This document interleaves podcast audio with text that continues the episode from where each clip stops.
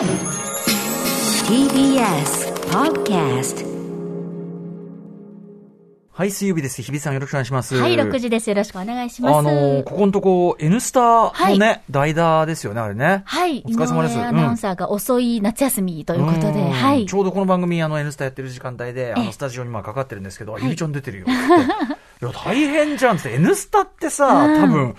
あの一番大変じゃない、多分時間帯的なというか。そうですね。ね、やっぱりあの昼間から朝からまあずっと続けて報道してた内容が結構夕方にガラッとこう、うんうん、今回みたいな動きますよね、えー、政府のこともしっかり、はい、まだ今はウクライナ情勢ですよね、えー、新しい動きっていうのが結構こう盛んに出てくるので、うんうん、はい、あの本当に準備してみたものが本番直前になって変わるってことは、うん、まあ稀にあるので、はいはい、ですよね。あとにさんとかだったらこうなんていうの特集的なところでがっつり決まってる枠も結構多かろうに、えー、あの N スターは割とねフリーゾーンつうかさ、うん、そうですね、ね、結構あの裁量がこうね任されてるというかそういうところがありそうに見えるから、うん、そうですね、うん、いつもあのプレゼンテーションの 役,、うん、役割として参加をしているので、はい、全体を見るというのはなかなかないんですけども、あのその現場で、うんうん、ただまあホランさんと井上さん、井上アナが毎日やっているその裁量というか、うんね、エネルギーは本当にすごいなと改めて月火で思いました。いや、あれもある。でもあのでも日比さん全くあの堂々たるというか、ね、あ、いやいや、もうお粗末なとこも多くてお恥ずかしい限りですが、いやいや勉強になりました。ね、ありがとうございます。というお忙しい中で、すいませんね、はい、お帰りなさいませ。ただいま実家でございます。水曜日です。はい、始めたいと思います。アフターシックスジャンクション。え。さんがつじゅうろくにち水曜日、時刻はろくじ今さんぷんです。ラジオでお聞きの方もラジコでお聞きの方もこんばん は, んばんは ティービーエス ラジオをキーステーションにお送りしているカルチャーキュレーションプログラムアフターシックスジャンクション、通称アトロク。パーソナリティは私ラップグループライムスターのラッパー歌丸でございます。そしてはい、水曜パートナー ティービーエス アナウンサーの日々真央子です。はい、ということであのー、月曜だっけ、えっ、ー、と桂歌蔵さんとねお電話つないでなんてこともやりましたけど、この時間またまたですね、ちょっとあのゲストをまず早速お迎えしたいと思います、はい、えー、ぜひお知らせ企画もございますので、さんがつにじゅうくにちからさんじゅういちにちまで渋谷のユーロスペースとユーロライブでですね、えー、ウクライナ映画人支援上映会というのが開催されるということで、実はこちらの企画をされている、えー、発起人がですね、えー、昨年さんがつまで東京国際映画祭プログラミングディレクターを務められていて、この番組も何度もいろんな形でお世話になっております、えー、矢田部義彦さんということで、矢田部さんいらしていただいております。はちがつスタジオにいらっしゃいませ。こんにちは、よろしくお願いいたします。大変ご無沙汰してます。ご無沙汰してます。はい、矢田部さん、あのー、ありがとうございます。もう急遽ね急遽お呼び立てしてお忙しい中、とんでもない、申し訳ございません。しかもあのちょっとねコロナ対策というのをまだまだ徹底しようということで、こちらだいろくスタジオ、そちら通称にじゅうはちスタジオ、すいませんね、とんでもないです。門前払いスタジオということで、やってます。お元気ですか？でも本当にあのおかげさまで大変元気にしております。うん、はい、もう急遽の企画でバタバタしてます。えー、いやいやいや、本当にあのでも素晴らしい企画ということで、ぜひお話伺いたいんですけど、えー、そのウクライナ映画人支援上映会、まあ端的にどういう企画なんでしょうか？はい、あのウクライナにバレンチン・バシャノビッチ監督という、えー、素晴らしい才能の監督がいらっしゃいまして、うん、でこの監督の作品をにほん上映して、まだ日本で未公開、えー、いっぽんいっぽんは東京国際映画祭でかつて上映したんですけれども、えー、にせんじゅうきゅうねんのアトランティスという作品と去年のベネチア映画祭に出品されたリフレクションというこのにほんの作品をまずは上映して、うん、えー、ウクライナ映画に触れていただこうと。でこの上映を通じて、えー、寄付もできて、うん、えー、ウクライナ映画人にその寄付金を、まあ、寄贈といいますか送りましょうと、うん、ウクライナ映画人を支援しようという、うん、えー、そういうプロジェクトです。はい、このバレンチン・バシャノビチ監督、僕もちょっとあの不勉強で分かってなかったんですけど、まず今回のその上映するにさく品、アトランティスとリフレクション、それぞれどういう、結構あのあらすじ読むのにおわっていうか、このご時世ちょっと予見したようなというか、ね、ちょっとにさくですけども、ぜひちょっとあの作品の紹介をじゃあまずお願いします。はい、アトランティスの方はじゃあどういう、アトランティスはですね、あの、まあ、いずれもそのロシアとの紛争を、えー、物語の背景に持っている作品で、アトランティスの方はにせんにじゅうごねんという近未来が舞台で、うん、はい、えーロシアとの戦争が終わったいちねんごというテロップから始まるんですね。うんうん、でその、まあ、土地が戦争の傷跡で、えーまあ、苦しんでいて、当然その服役した兵士たちもトラウマを抱えてるんですね。で主人公の男性というのは元兵士で、うん、はい、でもう深いトラウマに苦しんでいるんですけれども、遺体を地中から発掘して、まあ、身元を調べるという作業に従事している女性と知り合って、はい、まあ、その女性と知り合うことでもう男の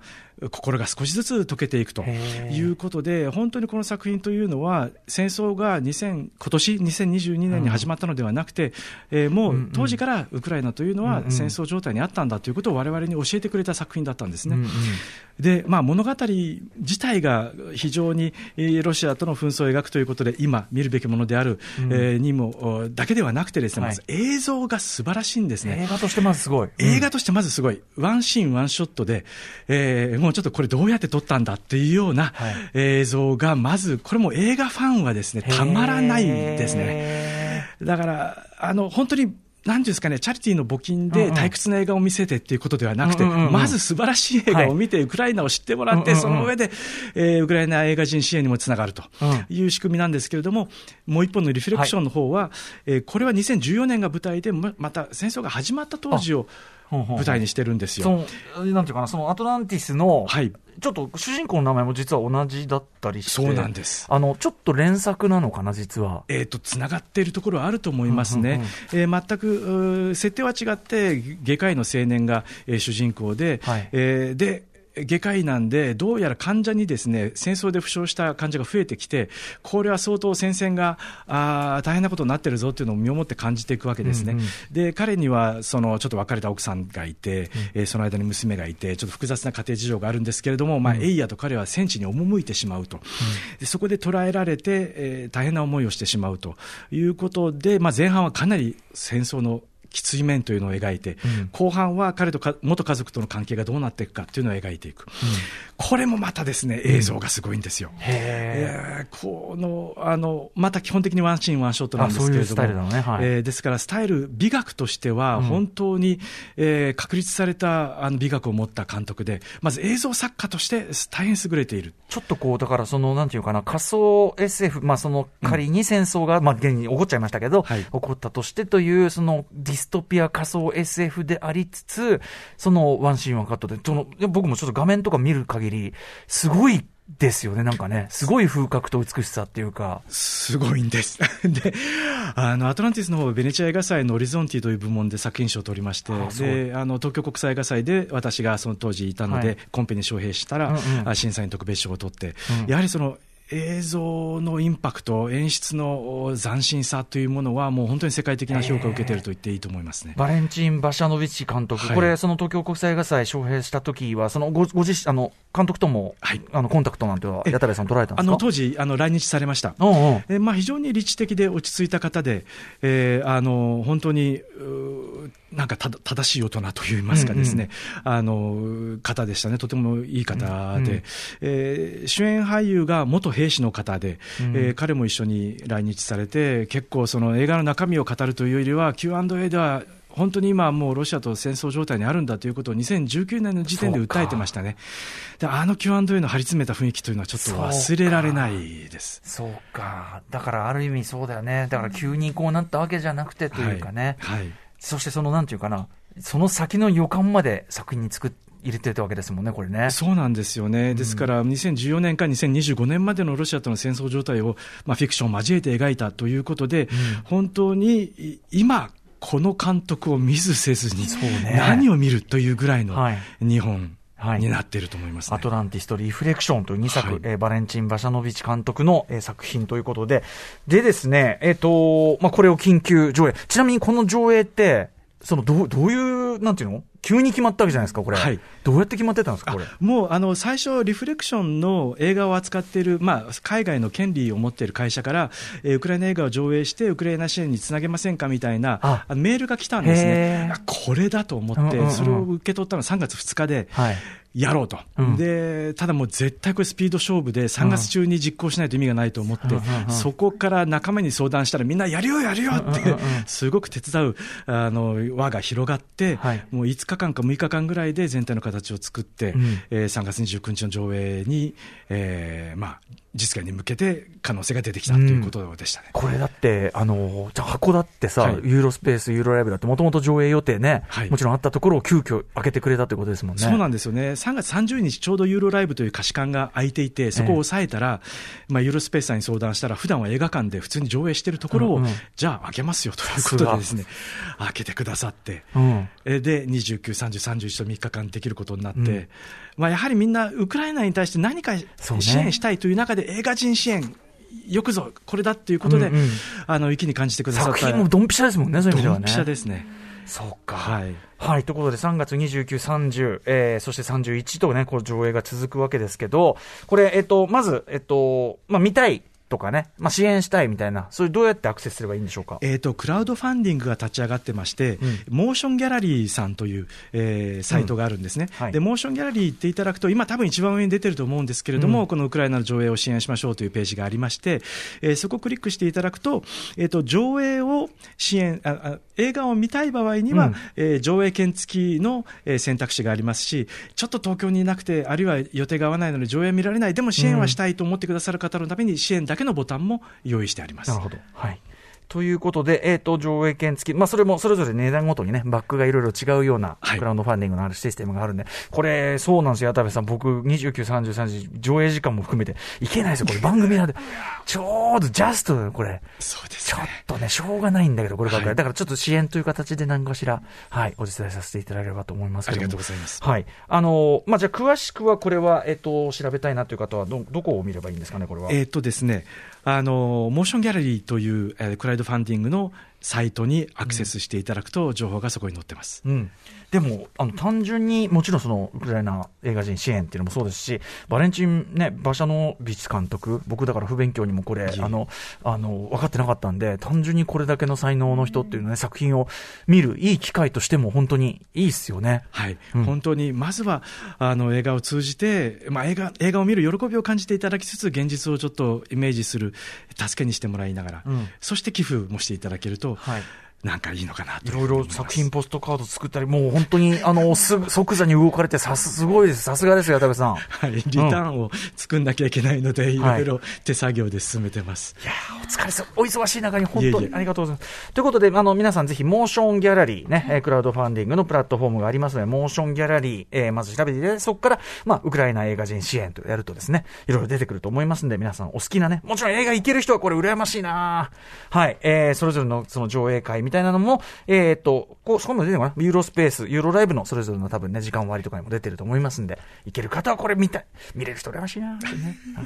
この番組もやってますけどね、はいはい、ということでございます。いや矢田部さんあのめちゃめちゃお忙しい中というか大事な時期に、うん、ありがとうございます。こちらこそ本当にありがとうございます、はい、あのー、引き続き、はいまあ、となんかいろんな企画でもまたよろしくお願いします。ぜひぜひ。あの、この番組も、えー、いろいろまた、あの、教えていただければと思います。こちらこそ。はい。えー、ということで、今回は、えー、ウクライナ映画人支援上映会について、矢田部義彦さんにお話を伺いました。矢田部さん、ありがとうございました。ありがとうございました。どうも。はい。ありがとうございました。はい。はい、詳しい情報は、あの、番組の公式ツイッターでも、リツイートなどで、うんあね、あの、発信しておりますので、そちらからもぜひ、チェックしていただけたらと思います。はいはい、あと、あれですね、あの、ちょいちょいこの番組でも告知します。ティービーエス としても、いろいろこう、人道支援の窓口ありますよ、みたいな、そういうアナウンスをね、あのしてるんですけどちょっとそれもしときましょうか。はいお知らせをさせていただきます。ウクライナ危機に関する人道支援活動のお知らせです。今回のウクライナ侵攻ですでにさんびゃくにんを超える人々がさんびゃくまんにん失礼しました、うん、さんぜんまんさんびゃくまんにんを超える人々が安全を求めて国境を越えて難民となり隣国などへの避難を強いられています。日本へもね続々とあの少しずつではあるんですけれども、ね、受け入れを積極的に進めているといった中ですよね、はい、世界の難民を支援している国連の機関ユーエヌエイチシーアール ではこうした緊急の支援を必要とする難民のための人道支援として寄付を受け付けています。戦争で住む場所を追われた人に何かしたいなと思った方はぜひ国連 ユーエヌエイチシーアール 協会で検索をしてみてください。国連 ユーエヌエイチシーアール 協会です。なお ティービーエス ラジオの公式サイトのトップページでも様々な人道支援活動の募金先情報を紹介していますので、合わせてご覧ください。はい、ということでね、あの募金マンね、なんか言ってますけどね、寄付マンなんて言ってますからね、ええ、ただぜひぜひね、あのこれは確実にこう人の役に立つことがありますんでね、うんはい、もうやまあとにかく皆さんね、ちょっともやもやもするし、何、うん、かできればってことがあるかもしれない、そうですね、まあ、確実な一歩でもありますので、ねうんはい、まあ、ご無理なさらぬ範囲でもちろんね、ええ、皆さん大変だと思いますからそれはね、私あの先週発表あのご紹介いただいたアジアンドキュメンタリーズの、うんうんああの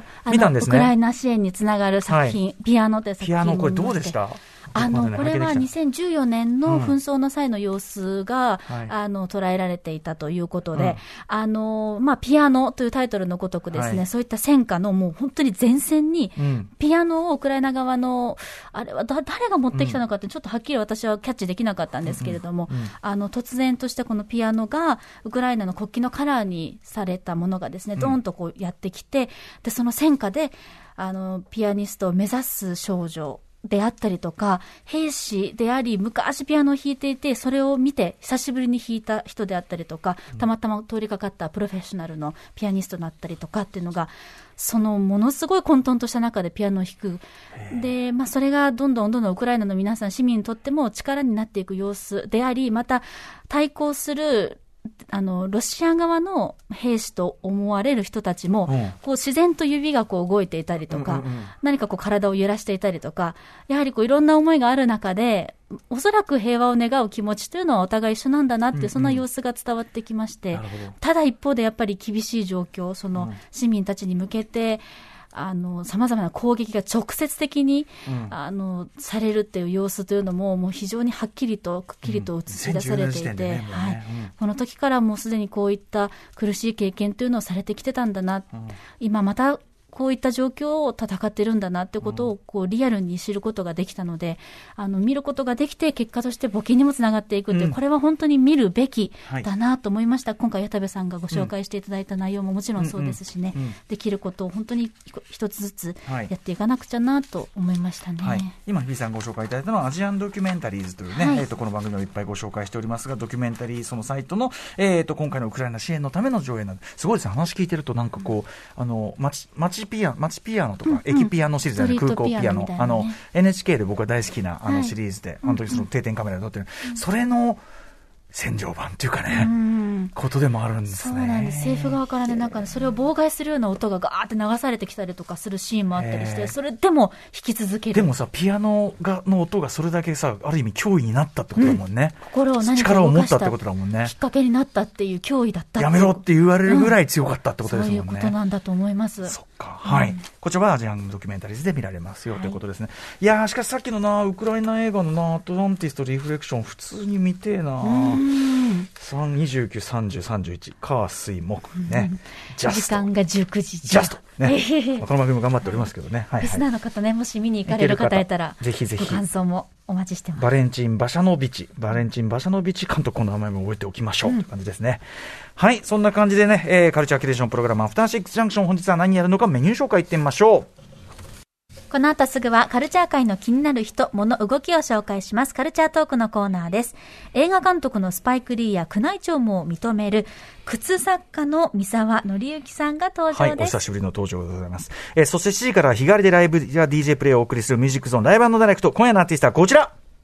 これめちゃめちゃタイムリー先週金曜日私ムービーウォッチメンやったえ愛なのにこれのえエンディングテーマともなっております。これがあの低い飛行機という曲なんですがまさに本日この曲を含むさんがつじゅうろくにちデビューアルバムダッキーをリリースしたシンガーソングライターミランさんが番組にはにどめの登場です、はい、そしてしちじよんじゅっぷん頃からは新概念提唱型投稿コーナーあなたの映画館での思い出や体験談をご紹介シアター一期一会です。そしてはちじ台の特集コーナービヨンドザカルチャーはこちらです。にじゅっせいき演劇の古典五道を待ちながらを解説してくれる人をずっと待ちながら今こそ劇作家サミュエル・ベケットについて教わろう特集。せんきゅうひゃくごじゅうさんねんに初上演されました劇作家サミュエル・ベケットによる演劇史の古典五道を待ちながら五道と呼ばれる人物と待ち合わせをした二人組が五道を待ちながらただ会話をしている様子を描いたこの戯曲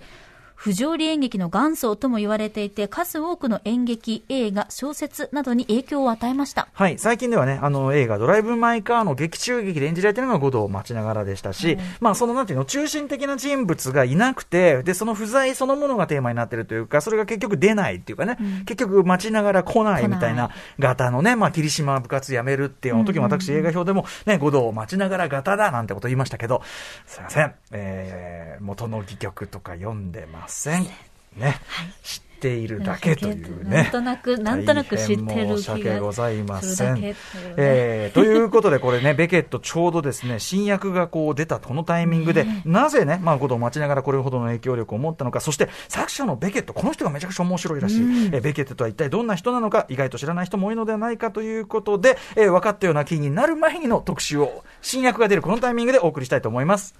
はい、ということで今夜は早稲田大学演劇博物館館長でサミュエル・ベケットの研究者としても知られる岡室、岡室美奈子さんにいろいろ教わっていきます。岡室美奈子さんは、えっと、今年のいちがつじゅうくにちね、舞台芸術のアーカイブについてお電話ですかね、はい、お話伺いました、はいはい、番組への感想や質問などリアルタイムでお待ちしています。アドレスは歌丸 アットマーク ティービーエス ドット シーオー ドット ジェーピー、 歌丸 アットマーク ティービーエス ドット シーオー ドット ジェーピー まで、また各種 エスエヌエス も稼働中です。 Twitter、ライン、Instagram それぞれフォローお願いいたします。それではアフターシックスジャンクション行ってみよう。